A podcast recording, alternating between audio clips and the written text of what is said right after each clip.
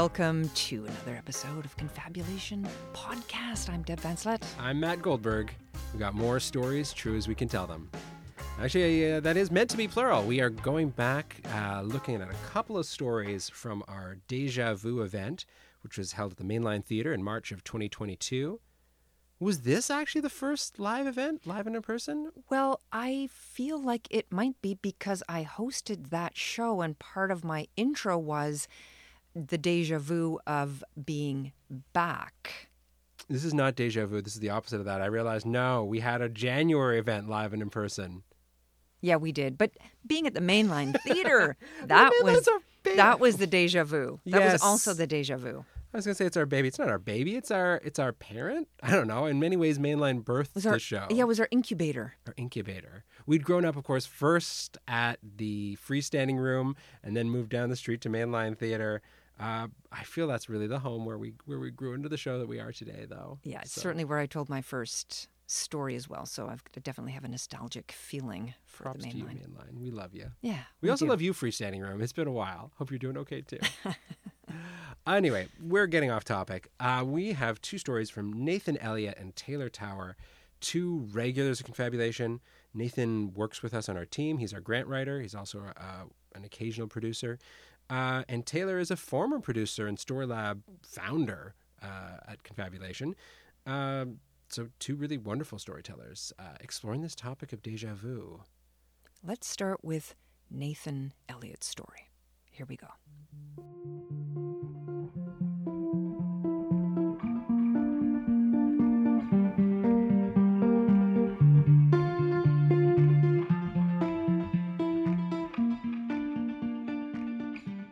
It's 1982. I'm seven years old.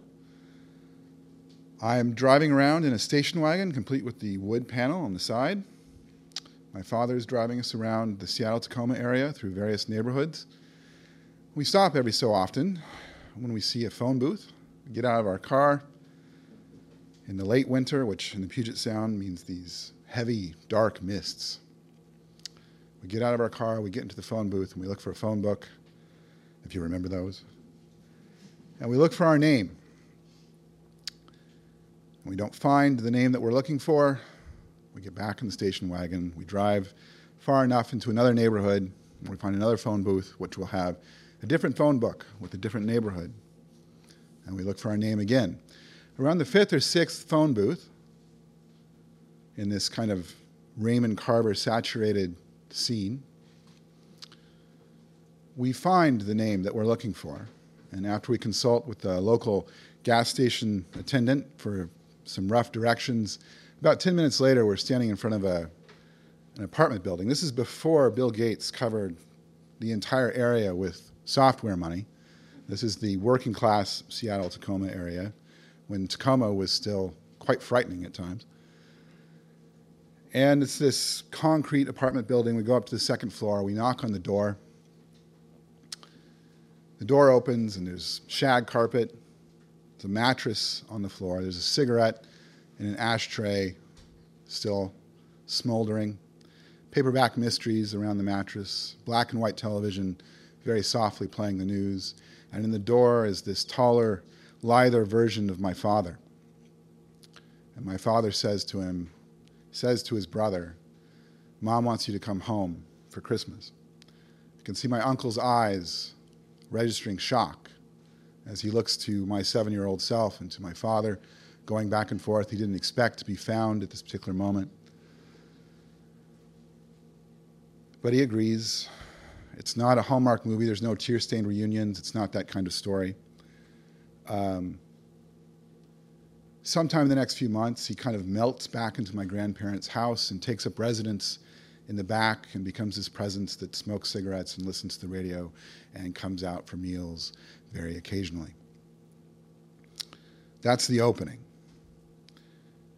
Around that same time, later that year, most likely, I talked my father into teaching me to play chess. And so he brought home a four or five dollar chess set, plastic with the cardboard, if you can picture that. And he taught me how to move the pieces, taught me how to castle, showed me how to checkmate, beat me a few times. Lessons progressed through the summer And he said at some point, You really should ask Uncle Bill to play with you at some point. He knows what he's doing, far more than I do.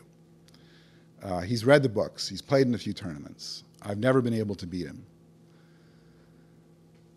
So, next time I'm in Tacoma, I asked my uncle to play, and he, to my surprise, kind of materializes out of the background, um, still smelling of cigarettes and mist, and sits down at the polished oak dining room table of my grandparents, my cheap little chess set, and he proceeds to completely dismantle me in ways that I found thrilling, sublime. Uh, I really, I don't know what it says about my seven, eight year old self, but I really enjoyed just getting my clock cleaned. I thought it was, it was just fascinating the way that I, I didn't know where this was coming from, and then suddenly I was dead.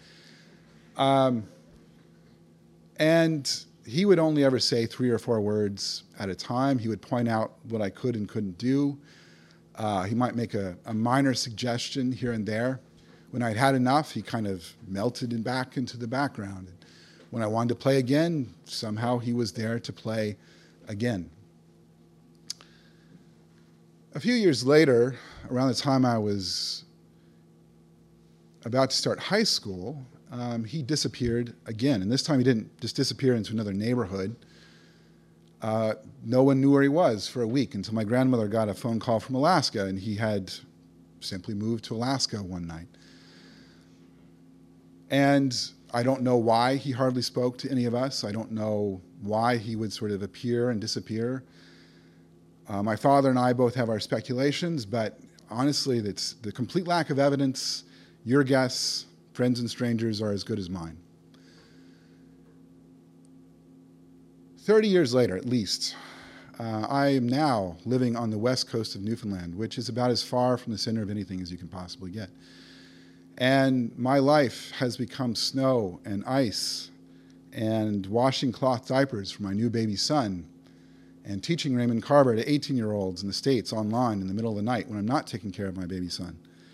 And it includes occasionally playing chess on these online servers. And for those of you who don't play, you can sign up for this kind of Facebook, chess Facebook thing, and you can have a game at any time of the day or night. And I'm playing Mexican high school students, I'm playing Parisian housewives, and I'm playing my father quite a bit. And I've improved a lot since I was seven or eight years old. I can beat my dad one time out of three, two, one times out of two sometimes. If I'm rested, um, I win. If I'm not rested, I lose, that kind of thing somewhere in the middle of all that, and I really don't remember how it happened. My, my uncle just kind of reappears in my life, living in Alaska and playing chess on these online servers with me. And a lot has changed in my life, but this one thing has not changed, and that is that he still completely destroys me every single time. He still completely destroys my father. It's like playing the Terminator, right? You remember the Terminator.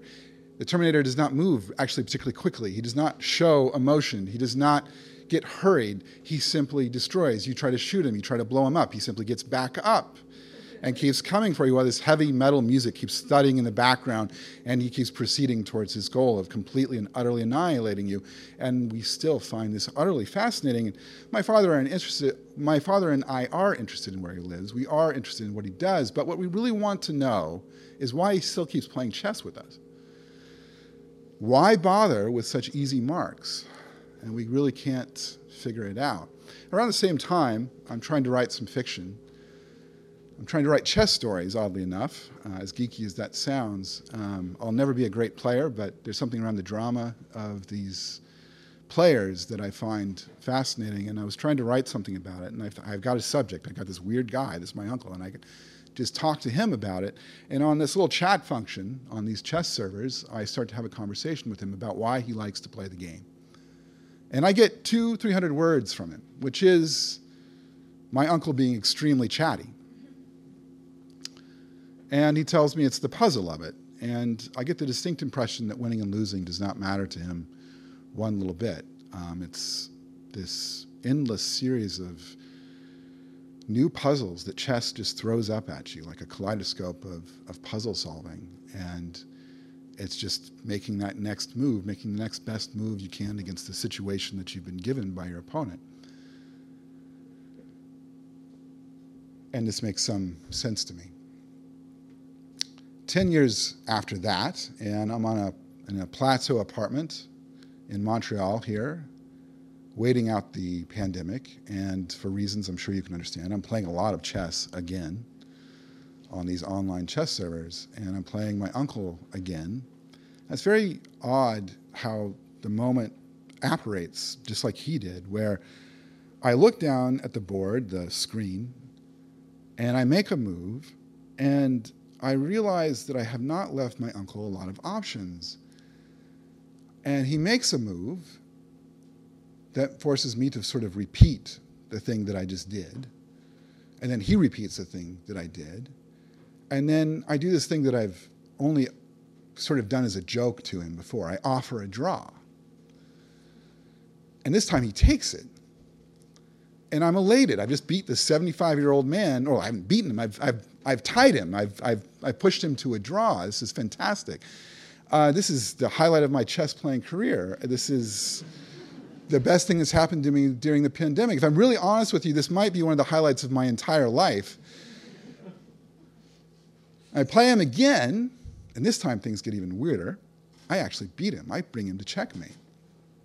Now I'm getting worried. Something's off. And so I'm on the phone with my father not too long after this, and I was like, Is he okay? Is he going senile? Is something wrong? And my father just chuckles softly, grimly, both, and says, No, there's nothing wrong with him. I still can't beat him. I, I haven't won in hundreds of games. It's been, it's been a decade since I, I even came close. He's fine. I still don't know why he plays me. One more time.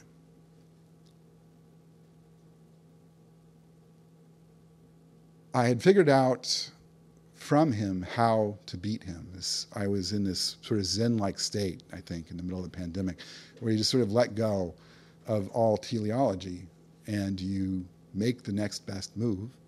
And from him, I learned this thing how to beat him. Apparently, they were on the phone a bit later, um, my father and my uncle, and my uncle was extremely pleased to have been beaten and to have been pushed to a draw. He liked losing at the age of 75 as much as I liked losing at the age of seven. He found it amusing and pleasing.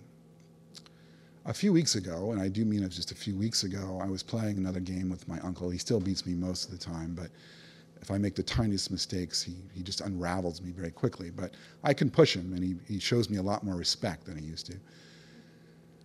And I'm playing around the 12th move, he suddenly disappears again. And I win on time. The chess clock goes off and I, I, win. And these sudden wins on a chess clock worry me, especially in the pandemic and with my father and my uncle uh, getting up there. So again, I'm texting my father, is everything okay? And my father says, well, this time actually, yeah, he's, he's having some health problems and he needs a break. He'll play chess again with you soon. And he's making this promise to me that makes me feel like I'm seven years old all over again. Your uncle will play again with you soon. It'll be okay. And there's this part of me that knows that my father is lying to me about this. Maybe he will play with me again, maybe he won't. But the end is coming. The game is coming to an end. Thank you.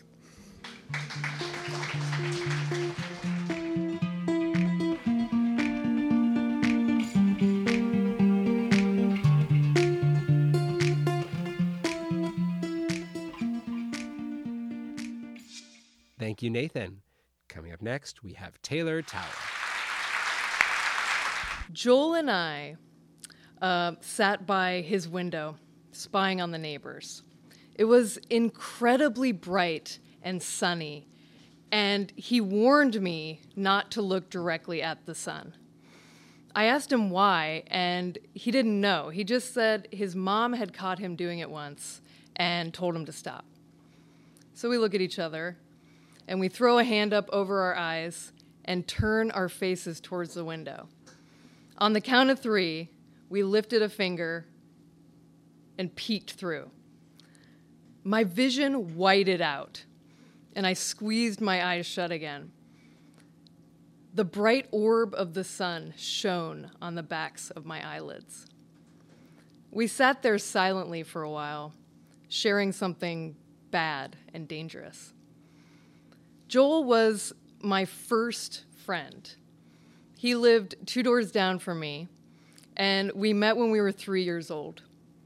I was busy in my driveway making perfume. Um, it was very easy, the recipe. I would just go around the block and pick flowers out of my neighbor's yard daffodils, tulips, whatever, toss it in a bowl of water. And the trick was to stir the flowers fast enough to release the smell. I was convinced that this is how all perfumes were made. So suddenly, a shadow darkens my flowers swirling in the water. And I look up, and there he is. Do you want to play with me? Whoa. like, I admired his bravery. I mean, this kid crossed the threshold from the safety of the sidewalk into a stranger's driveway.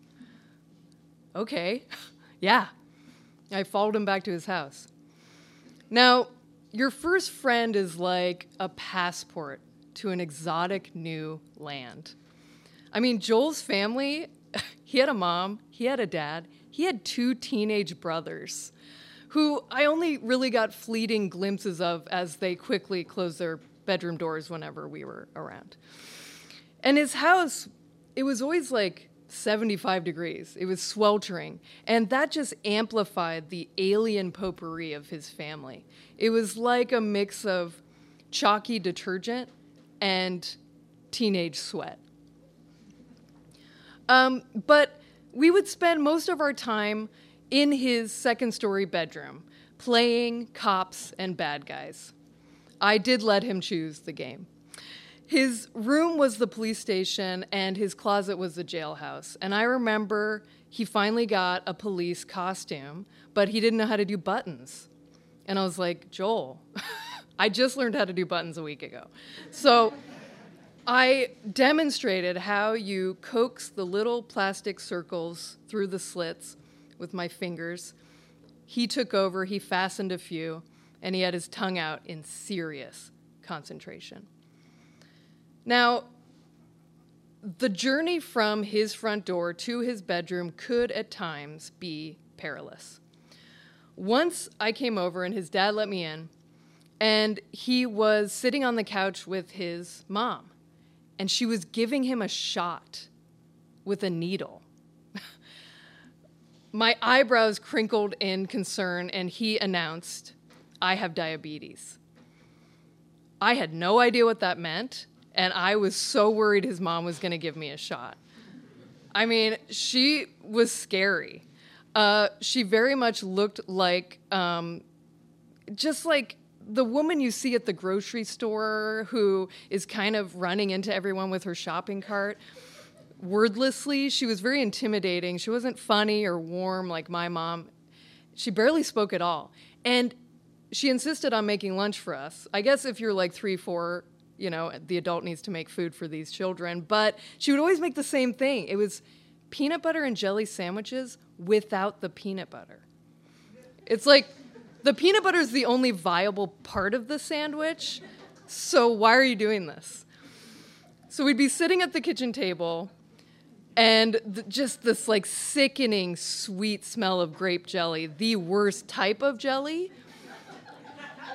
piercing my nose as my fingers just sank into the soft white bread. And I'd come up with an excuse and go home to eat something else, honestly. Dear God. So, unfortunately, when we started kindergarten, Joel was not in the same classroom as me. And I also noticed he stopped coming around the driveway uh, to play with me. And so the only time I would see him is when he was like whizzing around the neighborhood on his bike. And at the time, I did not know how to ride without training wheels. And so I could not keep up with this level of speed, this level of excellence was not for me at that time. And I just felt like, okay, if I could learn how to ride a two wheeler, Joel and I would be best friends again, And instead of eating these sandwiches, we could just get on our bikes and explore parts unknown of our neighborhood. Like, we could cross the street, okay? we could. So, I had this like banana seat bike from the 70s that my mom found somewhere. And you can't put training wheels on that because in the 70s, they were just like, if the kid dies, it's fine. Like, don't worry about it. So the the training wheels were like hovering at least an inch off the ground. So I would strain my legs to reach the pedals, and if, big if, I could get the thing going, the ride was this unsteady sway from right to left. Not good. So one day, I gear up and I get my neon pink knee pads, my neon pink elbow pads, and my neon pink helmet, and I tell my mom, take off the training wheels. Take them off. So I hoist myself onto the seat, and here we go. All right. Uh, I'm swatting at the pedals, okay? The, the front wheel is slithering back and forth like a snake, and the handlebars just fall out of my hands. My legs get all tangled up. Next thing I know, the sidewalk is leaping towards my face, smacking me. I roll onto my back and I look up. I crashed in front of Joel's house. Classic. As I get to my feet, I notice that a chunk of neon pink plastic has been scraped off my knee pad and is just like stuck into the gray sidewalk. And it wasn't long after that, and maybe it's because of that. Joel moved away.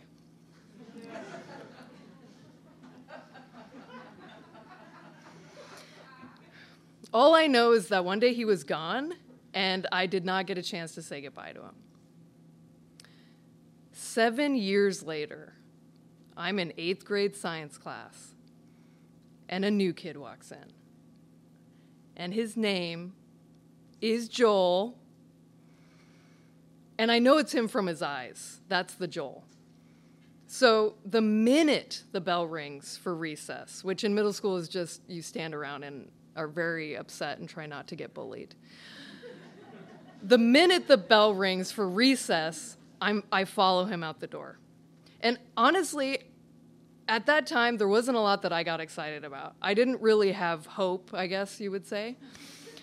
So I was convinced he would be as thrilled as I was that we had found each other again, that we would be together again. In the midst of middle school, which is very much a breeding ground, a, a army training camp for hatred and cruelty. From the youngest sixth grader to the principal of the school, telling you to your face that you're going to go to jail or get killed, and that's your future. This was like a keepsake from a simpler time. So I notice that he's standing towards the back of the school with some other kids. I walk towards them. Hi, Joel! It came out way too loud, like really loud. And uh, he stared at me, and time ticked by in slow motion we used to be friends. We, you know, you were my neighbor. I'm Taylor. He smiles out of politeness. I can tell he's uncomfortable. He doesn't remember me. On my way home from school that day, I stop in front of his old house. And there's his window with the Japanese maple leaves rustling against the glass. And just behind the glass, suspended in time, there are two little kids who only need each other. And now I'm on the other side of the continent, but I can visit that window and my first friend Joel anytime I want. All I have to do is close my eyes and summon the orb of the sun to the backs of my eyelids.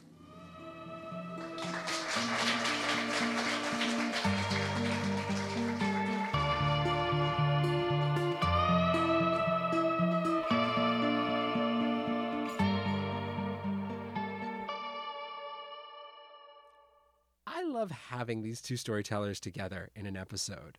Uh, they're both very writerly. They're very, both very prepared. They're both very willing to let their story breathe in the moment, though, and uh, you can really feel that connection with the audience. Nathan's is such, such a story about growing up and growing into the people we are as adults, and then Taylor's story is really fixed on this young these these two younger moments of life. Yeah, these two younger, very vulnerable moments of life, being very little and having a connection with somebody, and then just being in high school, not that many years later, in a way, um, feeling that closeness to them because of what you did as little kids, and that other person does not reciprocate at all. The moment experienced is yours. Yeah. It is yours. It is I- not necessarily a shared thing anymore. the way that our stories never really end, right? That there could be a third encounter or a fourth encounter. I, I love that about this art form. The way that the story we tell today is going to be remembered differently a day, two days, 20 days, 20 years from now. I, I just love that. I, I feel that in both of these stories. Yeah, there's something deja vu about the art of storytelling, ultimately. You are hmm. going back to a story. So true. Well, thank you so much, Deb. It's been great recording with you as always. We'll be back in a couple weeks with another story. If you if you need more stories in the meantime, uh, you can check out our YouTube channel or you can follow this podcast. All of that has been linked to in the notes below. And we will see you in a few weeks. Confabulation the podcast is produced and edited by Deb Vanslet. And of course, thank you as always to our sponsors, the Canada Council for the Arts and the Conseil des Arts de Montréal.